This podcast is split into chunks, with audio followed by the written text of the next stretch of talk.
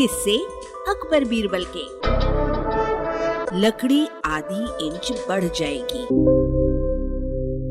बादशाह अकबर के राज में बड़े बड़े सेठ व्यापारी रहते थे। उनके पास धन की कोई कमी नहीं थी। एक दिन एक धनी व्यापारी के घर में चोरी हो गई। चोर उसका सारा धन, जेवर इत्यादि चुरा कर ले गए। उसके घर में बर्तन और कपड़ों के सिवाय बाकी कुछ नहीं बचा था। व्यापारी रातों रात कंगाल हो गया। व्यापारी ने राज्य अधिकारियों को इसकी सूचना दी, लेकिन चोर का कोई पता न चला। इतनी बड़ी चोरी से बादशाह सलामत चिंतित हो उठे। बादशाह ने इस चोरी का पता लगवाने का निर्णय किया। उन्होंने बीरबल से सारा हाल कहकर चोर को माल समेत पकड़ने का आदेश दिया। बीरबल ने बादशाह की आज्ञा का पालन किया। उसने उस व्यापारी को बुलवाया जिसका माल चोरी हो गया था। इसके बाद उसने पूछा, तुम्हें किस पर संदेह है? यदि किसी पर संदेह हो तो स्पष्ट बता दो।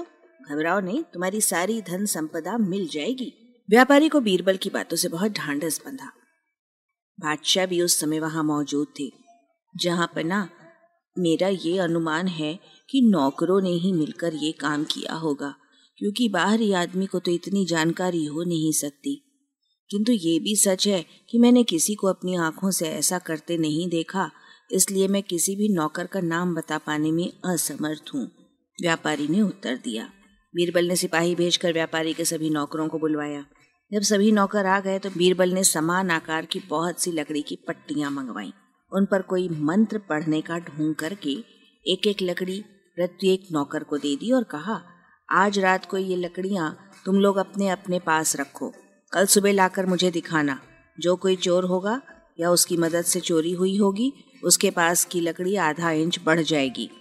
बीरबल के आदेश से राज्य कर्मचारियों ने व्यापारियों के नौकरों को अलग अलग कमरों में रखा और उनकी देखरेख के लिए सेवक नियुक्त कर दिए गए।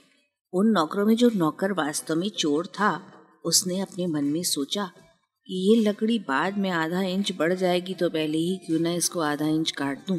ताकि बढ़ने पर यह पूरी रहे। इस तरह मेरी लकड़ी सबके बराबर रहेगी।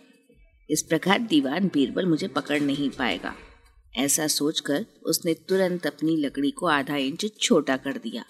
यही तो बीरबल की चाल थी। क्या कभी लकड़ी रात भर में अपने आप बढ़ सकती है? दूसरे दिन बादशाह और बीरबल उस जगह पर गए जहाँ नौकरों को रखा गया था।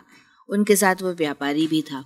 बीरबल ने सबकी लकड़ियों को देखा जब असल चोर की लकड़ी देखी तो वह औरों से आधा इंच छोटी निकली। बीरबल समझ गए कि इसी ने चोरी की है। बीरबल ने एकांत में जाकर उसे छोड़ देने का वादा करके सारी सच्चाई जान ली। जब चोर ने धन छिपाए जाने का स्थान बताने में आनाकानी की तो उन्होंने नौकर को पीटने का हुक्म दिया। मार खाने के डर से चोर ने सारी बातें स्वीकार कर ली और जहाँ जो चीज़ें छिपाई थी, वो जगह बता दी। बाद में बीरबल ने अपना धन माल लेने के लिए व्यापारी को हुक्म दिया। व्यापारी का जो कुछ सामान चोरी हुआ था सब मिल गया। वो बहुत खुश हुआ। बादशाह सब कुछ देख रहे थे। वे बीरबल की बुद्धिमानी से बड़े प्रसन्न हुए। व्यापारी बीरबल के चरणों में गिर कर बोला, यदि आपकी कृपा ना होती तो मेरा चोरी हुआ धन नहीं मिलता। इसका परिणाम ये होता कि मैं आत्महत्या कर लेता। बीरबल ने व्यापारी को हृदय से लगा लिया और उसका सारा धन उसे सौंप दिया।